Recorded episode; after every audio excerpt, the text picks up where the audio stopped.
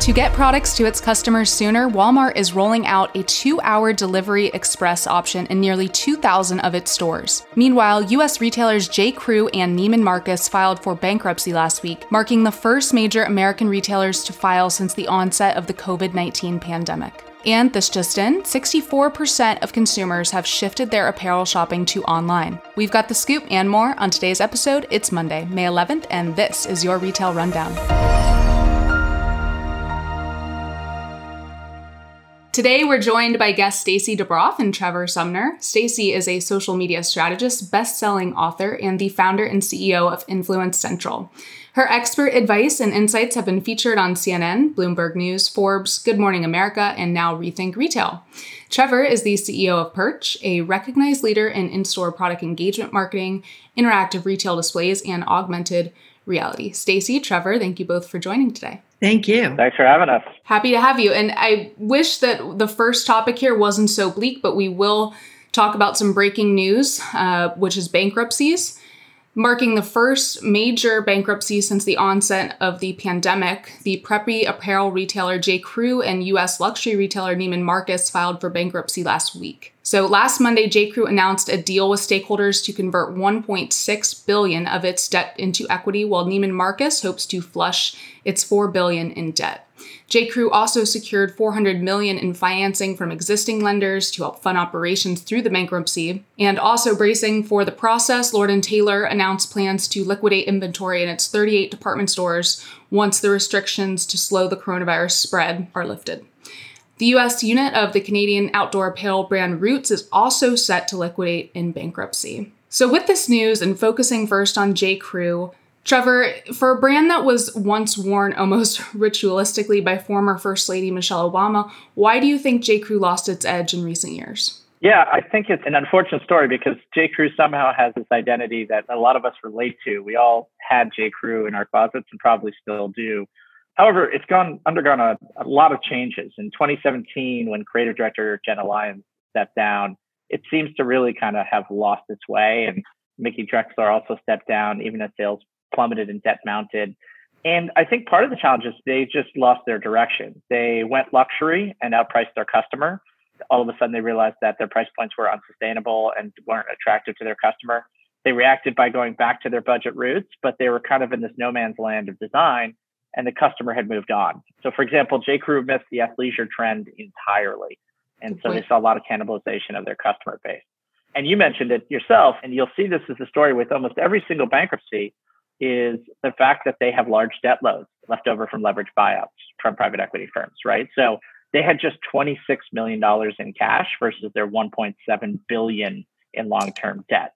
And so they've been negotiating deals to try and extend out the timeline but J. Crew's been on a bankruptcy watch for years. This is just a, you know convenient time to do it, and they were hoping that the IPO of Madewell could have helped that balance sheet position, but that being delayed, you know, this was really kind of the only option. So I think this is just an example of not really understanding your customer and creating too much fragility based upon taking on too much debt. Mm-hmm. So, Trevor, you said they lost touch with the customer, they outpriced their customers. Stacy, do you agree that these were the biggest mistakes that J. Crew made? Um, I agree that there are mistakes, but I actually would highlight what I think was an even greater mistake on their part. J. Crew, in a time where we've seen a digital explosion in e commerce and online purchasing, J. Crew instead focused primarily on a marketing strategy of getting foot traffic into their brick and mortar stores. And they have 440 of those locations between J. Crew, Madewell, and their factory stores. Also, as Trevor points out, J. Crew did try to go more upscale. Its sales declined by 4%, but the thing that was growing for J. Crew was Madewell, which was a more casual, affordable line, more designed to younger consumers, which grew 14% last year. And in this e commerce marketplace, younger consumers want to shop online. And when you have J. Crew with a strategy that's primarily driving to brick and mortar, they have their catalogs, they have a website, but they're not really engaged as an e commerce brand. I think that that ended up proving, along with their debt load and, and the points that Trevor made, in ultimately being their downfall and, and the reason they had to default into bankruptcy. So their digital presence wasn't on par with the customers. Exactly. Those are great points. And I read in a recent Forbes article, so Gautham Vadakkepatt, who was recently on our podcast, he's the retail center director at George Mason University. He was quoted in response to J. Crew's diffusion brand Madewell, and he said, they didn't cause J. Crew to fail, but they failed to reposition the brand to go after a different segment and provide more value to that segment. Are you in agreement with his statements on Madewell? I think yes. I think that J. Crew you have a huge rising demographic of millennials coming into their into their parenting years. We have Gen Z that's just entering and taking over the 20 somethings. And I think that this move overall to casual clothing, and when you look at COVID 19, we're doing even more e commerce shopping. We're going even more casual, that deformalization trend. And I think that they simply made a miscalculation about how to engage their customers and the price point that their customers were willing to pay vis a vis their offerings. And I think that in a moment where a lot of brands have been really challenged to hit the digital acceleration, one of the things we see in retail is this sluggishness, whether it's point of sale or this just slow to adopt to this social media explosion and what's going on in the marketplace. And when you have a much more traditional marketing focus, you end up being at risk of being out advanced by those competitors who have really gone direct to consumer and really understand what it means to play in a digital marketing space. I really like both of your points about the deformalization trend, Stacy, and then Trevor, to your point, they missed the mark on the athleisure trend.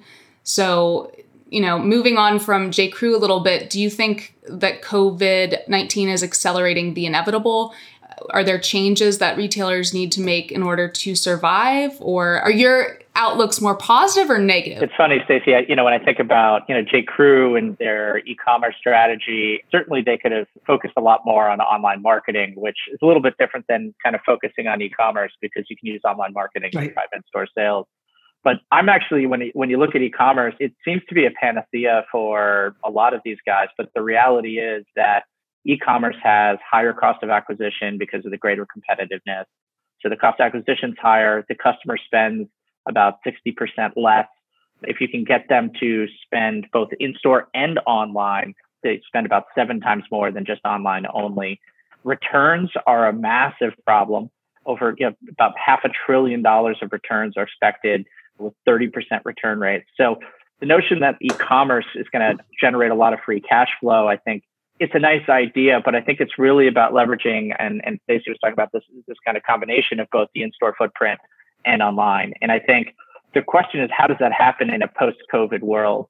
And the reality is, there's so much uncertainty about what the timeframes are. We don't even know what it looks like. We know that Macy's is opening up 68 stores this week on their path to opening their full store footprint over the next six to eight weeks. So it's going to be really interesting to see what they see. They've predicted that sales will be down 80%.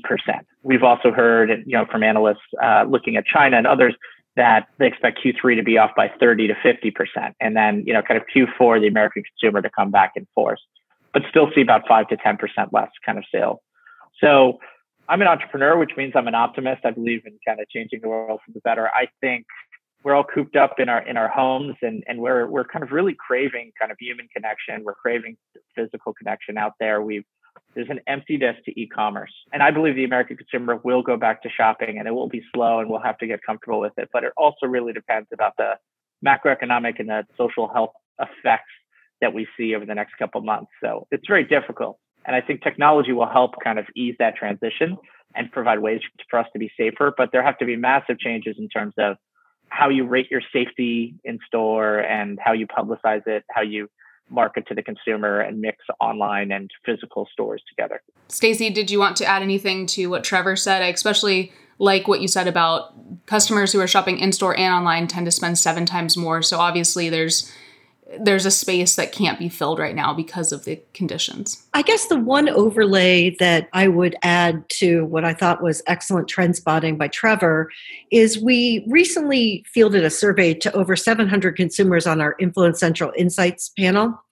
And 64% of consumers now have shifted their shopping for clothing online.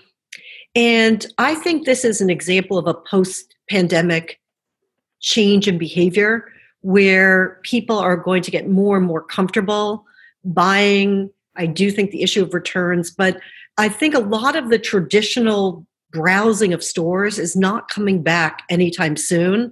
And there's going to be some form of this merger between seeing things in person, but also having a comfort. So, for example, if I'm a J. Crew customer and I know I wear a size 10, then I'm going to feel a lot of comfort of just ordering their clothing. And and so I think that this behavior change that's woven into the very fabric of how we shop for things, especially as we expand a footprint of comfort outside of groceries and essentials, is here to stay.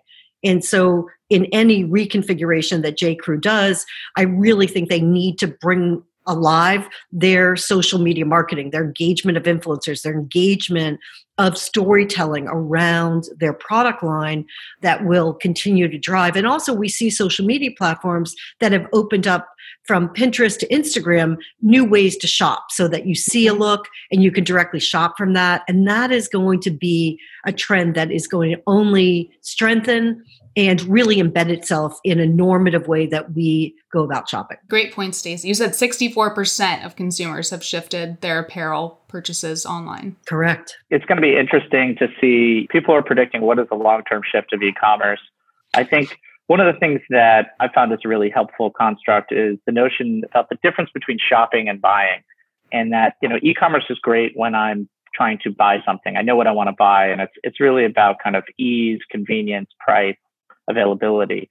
You know, shopping is more about discovery and serendipity and really kind of engaging with products. And so I think the question is how do you start engaging with products online in, in ways that are similar to the ways that you need to reduce the frictions um, that you know are similar to in store. And I think things like shopping the look, there are a bunch of interesting technology companies who are bringing in like Curalate, who take the Instagram feeds and show different looks from actual people and help people kind of give a sense of what these things look like in the wild and, and on real people. And so those tools are going to be critical to kind of replicate what is that discovery and serendipity that you find in store. It's going to be a, hard one to um, accommodate. I mean, just the discovery process. How do how does that look? Like you said, online. Do you think retailers should consider an online only model? Is that ever going to be something that is as profitable? Well, we've seen a lot um, leading up to COVID. We saw a lot of traction of direct to consumer brands from mm-hmm. clothing to mattresses to you know across different sectors.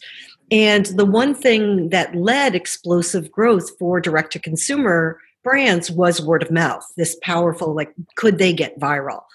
But I also think that embedded in some of our especially when it comes to clothing and apparel, there is this browsing sort of preference. And so hmm. I think that we're going to see a mix. I think that upstart brands are not going to open locations, although you see the reverse, where some brands have really made it online and then they start opening smaller retail locations of, of what they're doing. So I think that we're going to see a phenomenal shift. If you look at a brand like J. Crew, where 95% of its efforts is in brick and mortar retail, I think you're going to see that go down to 15%, and you're going to see a rise of other ways they could do that. Or you might even start to see brands like that, instead of having their own stores, embedded in collections where it's discoverable, but it, they're not maintaining all these leases and rents and counting on foot traffic. I take the counter view, and I'm always the defender of in-store commerce and brick and mortar. If if you look at it, two thirds of direct-to-consumer companies who've raised more than six million dollars have opened stores. Uh, you look at Casper on the mattress side of the house, and the way that they've defended why they're better than Purple is that they're opening stores. Warby Parker, who everybody thinks of as an online eyewear company, they sell more in store by a lot. When they had 50 stores, they sold more in store than they do online. Now they have over 100 stores. And so e commerce is really great for building up your initial traction, but over time, your cost of acquisition comes up and stores turn out to be more profitable, the customers spend more, there are less returns, it has a bigger impact on your brand. And so I think the question is, how, what is that right balance that Stacy was talking about? You know, is it 85 15? Is it wh- whatever it might be?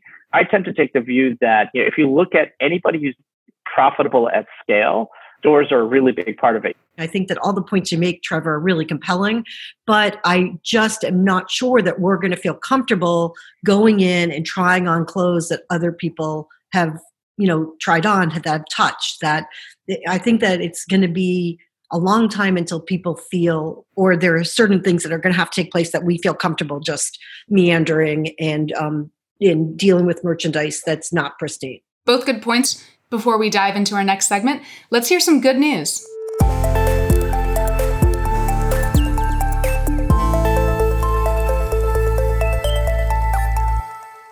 The Canadian athletic apparel and accessories retailer Lululemon celebrated the grand opening of its seventh and largest store in Hong Kong at the end of April.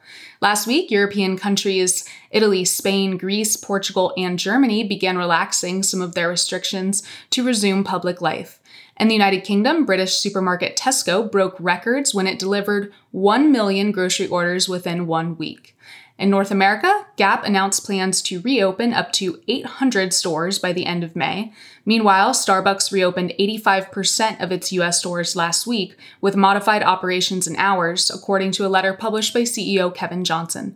The coffee retailer says it expects more than 90% of the stores to be fully operational by June. To meet the sudden surging demand of grocery, Walmart has developed its speedy two hour express delivery service. It was recently announced and piloted last month. So this month they're rolling out to nearly 2,000 stores across US and they are bringing 160,000 products ranging from groceries and also general merchandise and toys to customers within the two hour window. It is a bit pricier. The express delivery is $10. There's also a $9.95 delivery charge for people who are not Walmart Delivery Unlimited subscribers, and the order value must exceed $30. And then you have to factor in tips. So it, it, it is expensive, but it's two hour window that they're promising. Stacy, I'll pass this to you first. What are your general thoughts on Walmart coming out with this competitive offering? I think it's brilliant. I think that Walmart has been gunning for Amazon's business and particularly with Amazon's acquisition of Whole Foods and Amazon Prime and Pantry. I think we're going to see a lot of A B testing, and we have from Walmart about how to meet its consumers' needs and also some of the changing demographics of their consumer when they start to offer online shopping and express delivery.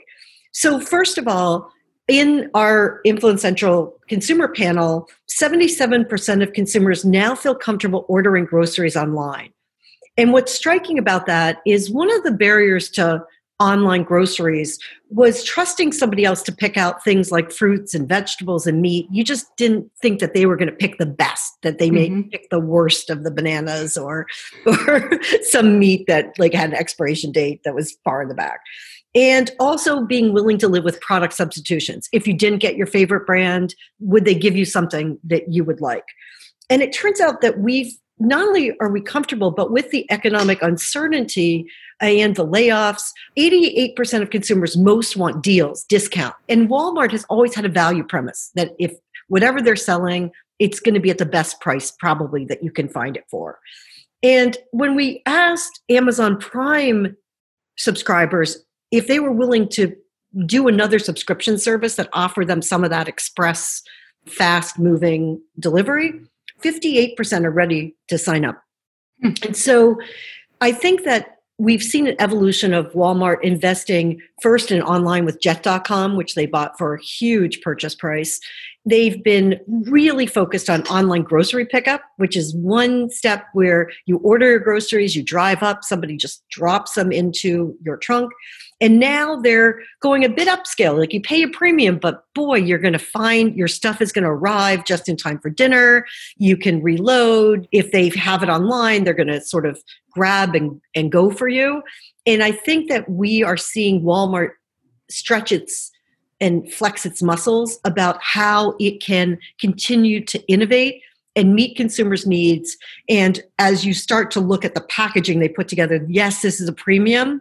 But if you also look at the discounting that they do on the products they carry, it might add up to a really cool value premise for people looking not to go into the grocery store right now. So, Stacy, cool value premise. The fact that they have lower priced products might offset those premium costs for delivery. Trevor, do you agree that this is a brilliant move? I think it is a brilliant move from a marketing perspective. I, I do think it's a double edged sword. So, from the marketing perspective, I think the positivity is really focusing on the logistical footprint that they have with local stores, local communities, and really plugging into some of the community and local marketing aspect and ways that they can out Amazon Amazon with two hour delivery in ways that they can offer not just more options, right? I personally think that the $20 plus tip on a minimum $30 purchase will be prohibitive for the Walmart shopper. The Walmart shopper is very discount focused and price conscious. And in fact, you know, the number one reason if you survey people regarding buy online, pick up in store, the number one reason people do buy online, pick up in store, which has surged about over 200%, is because they want to avoid the delivery fee. And in fact, these days, that might include like, you know, kind of having some level of risk associated with it, but that that amount is just too high. And they are focusing on their strength, which is grocery, but also grocery is a razor thin margin category. So there's not a lot to play with and not a lot to eat. So some of the stuff may be exception based, right? So if I have urgent needs, you know, we're, what we're seeing is adult beverage, alcoholic beverage delivery in grocery has surged 100 to 200 percent, depending if it's beer, wine, or liquor. Um, certain categories that have higher margin are going to do better here, but ultimately, you know, I think this is really about disintermediating Instacart and the delivery guys who, you know, once they start owning the customer, become really, really problematic for Walmart. And I think Walmart really needs that first party data to own that experience but I think the two hour delivery is more of a marketing hook than what you'll see in terms of mass usage. Hmm, interesting. More of a marketing hook. And I love that you brought up Instacart because I wanted to ask about that. They have zero inventory holding costs. They've seen rapid growth, especially because of the pandemic, but they just turned a profit and they've been around since 2012. So that's a bit telling. However, I personally use Instacart. I love the app. It's really easy to use. I don't know that I would switch. But do you guys think Walmart will overtake Instacart? I absolutely do. I think that they're trying to digitally acquire customers. And as Trevor pointed out, the express delivery is going after a much higher demographic. It's going after a more prime Whole Food shopper than going after a cost conscious budget um, watching, you know, the overlay of those expenses. But with Instacart, I think that as the actual retailers, the big box retailers, figure out how to make it more seamless, I think they're also taking advantage of unemployment, which means they can find a lot of inexpensive labor to turn into delivery services. So they're not relying on an established service. They're picking up the out of work Uber drivers. They're picking up people who have been laid off and can make some money on the side in addition to tips. So I think Instacart is not going to win in this battle. And also, the other thing is, Instacart offers a clean app that you were talking about, Julia, and they offer convenience, but they do not offer discounting. So they are building into the prices of every item. So not only are you paying their fee, but there's padding on the pricing in where they're going to get profit. And with Walmart and other retailers like uh, Costco BJ's or Target, with Amazon, what they're doing is well, Walmart in particular is going to make it around membership or delivery fees or other things, but they're going to stop, they're going to keep those rock bottom prices. And I think that will end up gouging Instacart if their technology catches up with the ease of use and the sort of sleek consumer interface. I think you'll start to see that Instacart is going to dramatically decrease in their sales. I 100% agree. Walmart can't afford to lose their shopper and have an intermediary between that relationship. Yeah. They won't let it happen. And and look, they already have a bigger footprint than Instacart, you know, overall if you look at e-commerce. So whether it's through discounting, and if you look at a lot of the ways that uh, either Target or Walmart have been encouraging shoppers to sign up, if it's the Walmart subscription, which lowers your delivery fees, there are all kinds of ways in which Walmart can attack and eat at the edges of Instacart, and Walmart's going to win. Walmart always wins. So uh, that's just the way of the world. Yeah, and I also think that we've seen an experimentation phase where when people suddenly didn't feel comfortable going into the grocery stores and they wanted to we all are looking for ways to get items delivered there's been a great churning of like well how about if i try this and how about there's a lot of experimentation and in our influence central survey 56% are saying they're open just keep it coming like what are my different options so i don't think people have locked down into patterns yet and so there's a lot of room for movement in terms of delivery options and and what that's going to look like over the course of this next year. Yeah, I mm-hmm. think that's a great point. Over 80% of people who've tried to order groceries online have had issues, either delays or orders that could not be fulfilled. I personally have a script that reloads the page on Amazon every every minute and tells me when there's a free delivery window. And then when I get a free delivery window, I click it and it says it's no longer there. Can, can you so, share that with me? What what you what yeah. do you got going, Trevor? Yeah, yeah it's, it's some uh, some student who who built this script that reloads the page. If you search for script to, to reload Amazon grocery, uh, you should be able to find it. And it's super simple and it just makes a noise. But even then, it's been such such trouble, right? So, you know, what you're seeing right now is a function of a very unique time and situation where I just need to get groceries. I've tried Instacart, I've tried Amazon, I've tried Fresh Direct, I've tried. I mean, I've ordered from Target, I've ordered from Walmart, and and that does inflate the numbers. Everyone's like, our unique number of customers. So when you look at unique number of customers, that's probably a false metric. You should be looking at spending, loyalty, and permanent shifts in behavior. And we'll make temporary shifts and spend more. But you know, again, like Walmart, you mentioned their investment in Jet. You know, you look at what they've done with Jet Black and tried to get into a higher price point customer, and it's largely failed. The Walmart customers are looking for the most inexpensive value. products that they can get and value. Yeah, they're value shoppers. So again, I, I, right now with anxiety's high, you know, I'll pay an extra 10 dollars just to get it. But long term, I'm looking for somebody who can provide it to me in an inexpensive way. Mm-hmm. And it's good to note Trevor is based in New York, so the hardest hit city, which explains probably why you're having uh, trouble getting the grocery delivery windows. Um, but I think you both honed in on the point that this isn't tr- the traditional target customer of Walmart, this service that they're offering. Maybe there's a bit of a marketing play here. I've spoken with a lot of people in the supply chain arena who foresee a lot of issues with this, especially because Walmart says that they will include other general merchandise and toys, even.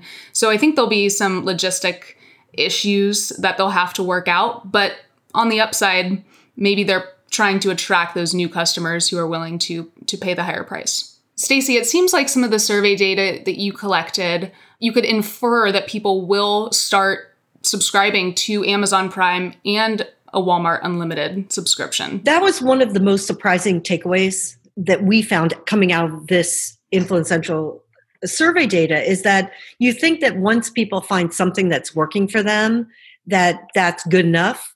But I think that you see, and there's been issues on Amazon of price gouging by and issues with third party vendors and sellers. So I think that people in the scope of things, when you think about Amazon Prime, it's over $100 and it comes with entertainment. I mean, there's lots of facets of it, right? Of mm-hmm. Prime reading, of um, shopping. But I think that if you look at that being annualized, it ends up being not that very much for a month. And when you think about people's willingness to pay for streaming entertainment, for other things, I think that people are really open, almost as Trevor was describing, going through different variations. Like, what is it? Like, it used to be that maybe you would pick a premium channel or two. Now people are like, okay, five sounds reasonable. Like I'm stuck at home. I will, we've seen a big uptick in people willing to pay for premium content. And I think that this is the same thing, which is this willingness to explore convenience. It's not just the anxiety and the risk people feel just entering the grocery store now in the midst of COVID 19. It's this understanding that you can actually offload a lot of these things. So it used to be in a city, people really understood grocery delivery because of heavy items, right? You didn't have to trek these things up to your apartment.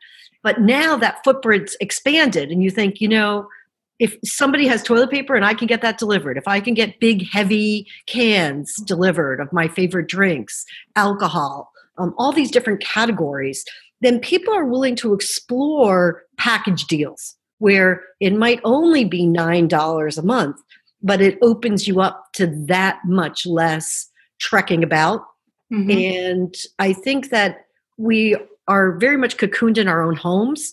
And people are starting to really appreciate the convenience of not having to run around and especially of going to a store and not finding what you want.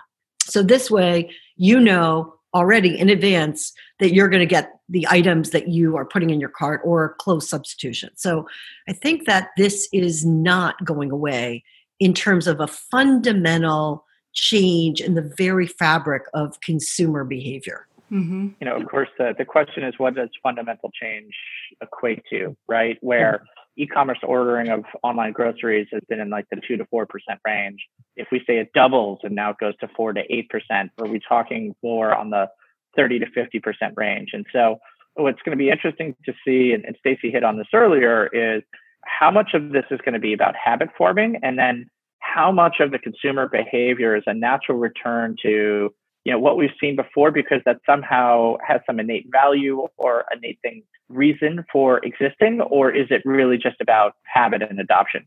And i think it's going to be a mix of both and you've got pundits who will give estimates you know that are 5 10x off other pundits both of whom i very much respect. So mm-hmm. you know, a lot of us are, are really kind of looking to this and, and waiting to see data. You know i'm, I'm hopeful kind of looking at the in the china market about where we're seeing the retail shopping behavior return to normal on the brick and mortar store. But if you look at restaurant behavior, it's still very, very much off. And so, what is it about those behaviors of, of kind of social, optional versus retail being essential? Those those are some of the dynamics that I think are really going to have to figure out how they play out. Those are good points, and you touched on China, which what we're about to discuss a little bit in this last segment because cashless payments and contact free delivery were already standard practice in China before the coronavirus hit.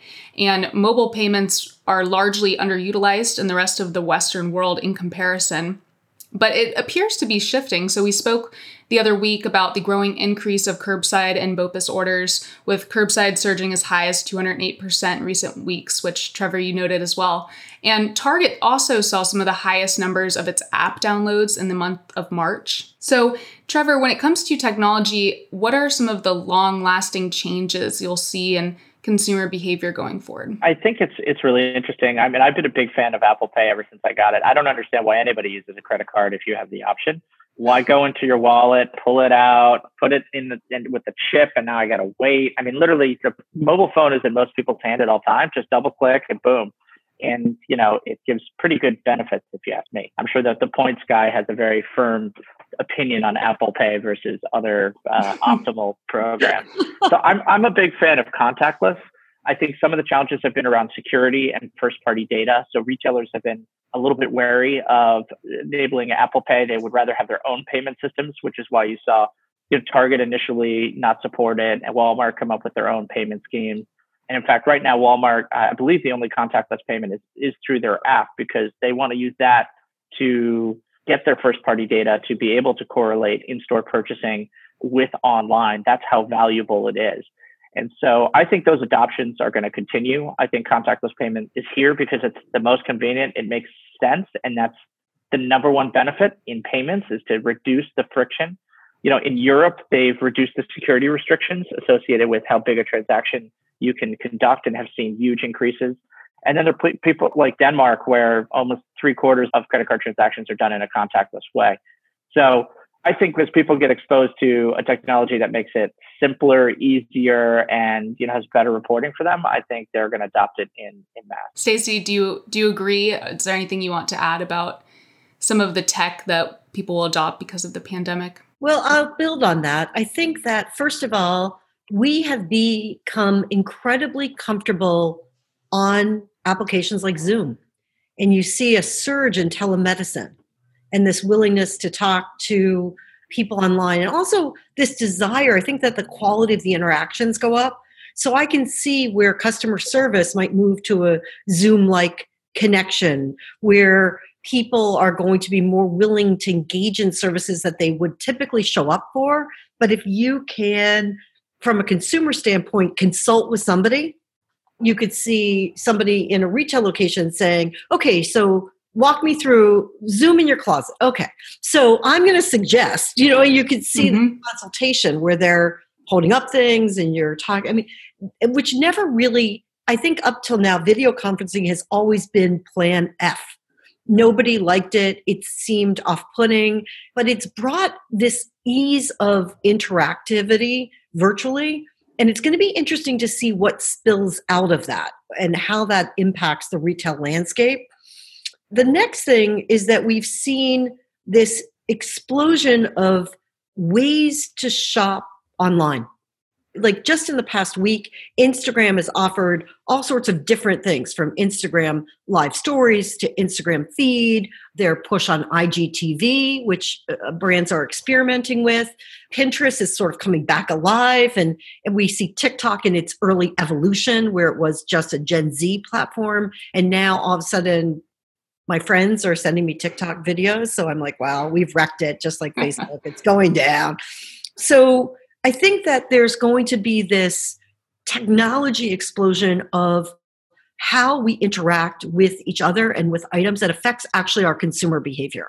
So you could see with a beauty consultation, you could say, well, can you just show me how to apply my makeup? And so where you might go into Sephora to have somebody do that for you, you might be able to do it virtually. And they'll say, okay, watch, this is how I'm recommending it. We've also seen a surge in people's use of mobile devices. And so mobile marketing is here to stay. We've seen even on the social media platforms a switch to vertical video because everyone's watching it on handheld devices. And I think that that's going to be integrated into what's going on. And I also think that retail's been the slowest category. As part of Influence Central, we work with about 300 brands a year.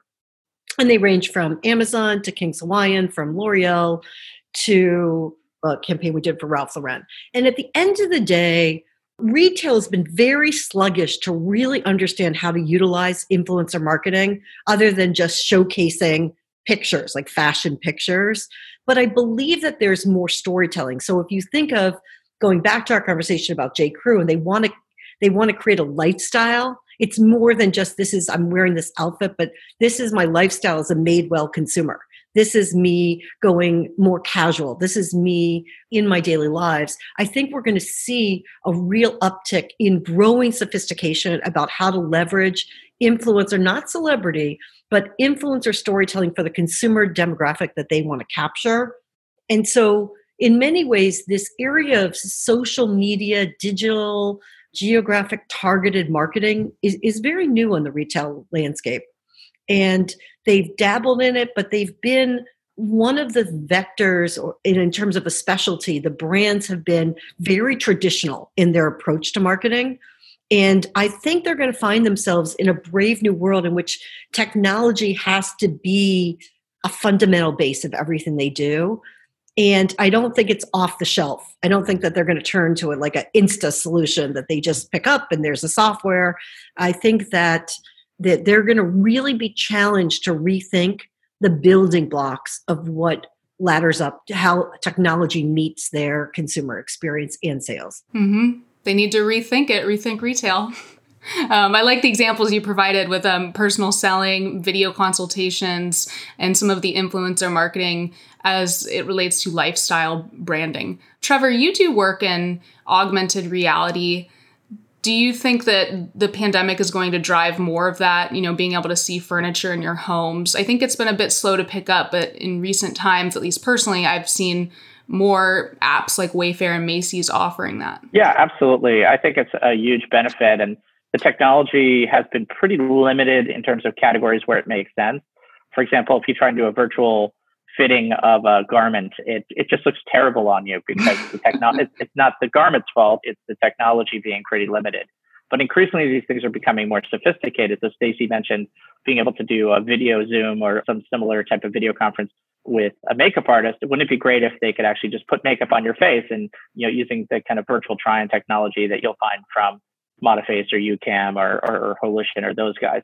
We work with Invisalign and we know that they've been doing uh, dental consultations, including, you know, being able to do, they have a smile view technology so you can see your smile before and after Invisalign. And I think you know, just the way digital can enhance the way we browse and connect with products. Uh, again, with shopping being this kind of discovery and serendipity, you know, whether it's on social media and content or in store, how do we bring all of that great content in store? I mean, that's a lot what we do at Perch in terms of being able to bring every piece of content for every product on the shelf.